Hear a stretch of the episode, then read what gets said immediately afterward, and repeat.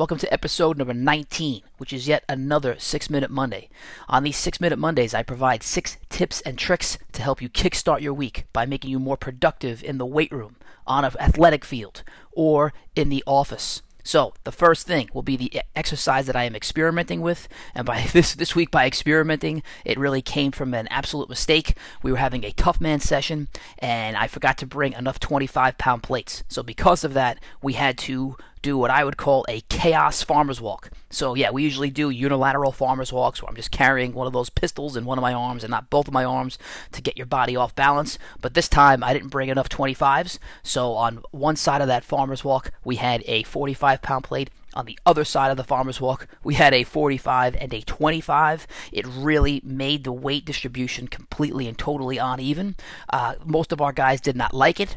My answer is I don't care, but I will say that I do believe it made a much more challenging workout trying to balance that bar. You really have to engage your entire body. You got to brace everything to pick up that farmer's walk and not have it flip flip over as it did to uh, the great Mario Mach, who held that farmer's walk vertically. Yes, vertically. Uh, that means straight up and down.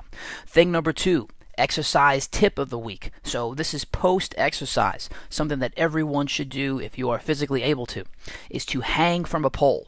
Not only does it relieve stress, uh, like well, let's say from your, your back, which may have been compounded or, or compressed from putting heavy loads on your back. It also removes shoulder impingement. It's been one of the greatest things that I've been able to do for to keep my shoulders healthy was to have my body hang from a barbell after the lift. The other thing that I would say is that there's something called lymphatic drainage, and that is where you have your extremities over your heart, so it helps you recover faster. So what I like to do is work on my my active breathing, my recovery while hanging from a pole after the lift. It is a must do. If you cannot physically hold yourself up, uh, I'd say maybe you're too heavy. The other thing that I would recommend is the closest you can get is maybe from a lat pull down perspective. Put some weight on there and just have your hands above your head. If you can't do that, then just put your hands above your head and breathe.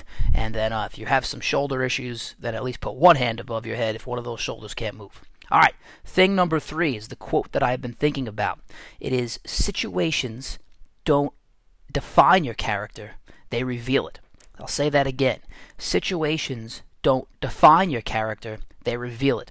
So people will say, uh, you know, you gotta build mental toughness in the gym, or pushing the prowler will make a man out of you. And what I've come to realize is that that stuff a doesn't always carry over to the, the field of sport and b in many many instances i think it, it reveals to people that they have mental toughness as they're pushing that prowler it reveals that they don't have mental toughness and, they and they'll quit now i don't know too much about boot camp but maybe i'll talk about football camp i'll say that uh, in those situations what it really in, my, at least the studies i've been listening to recently it doesn't necessarily make you into the man you're going to be it, it just kind of weeds out the people that don't belong to be that don't belong there because they're finding out that they can't handle that situation. I'd say the same thing if you're in a bad time. Do you step up or do you blame everybody else around you?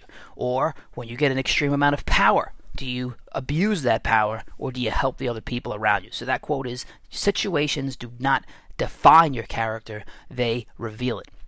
Thing number four, the book that I am reading right now. It is from Scott Adams. He is the writer of the comic strip Dilbert. I believe the man is a brilliant, brilliant man. He wrote a book to uh, called uh, "How to Fail at Almost Everything and Still Win Big." It's a great book. I'm reading it for uh, some obvious personal reasons, but one of the things he talks about in the book is that having have systems versus goals. He said that goals are basically for losers. Essentially, if you have goals, you're in a constant state of failure until you achieve your goal, and then when you do achieve your goal, you lose all of your motivation or most of it because now the very thing that was driving you is over.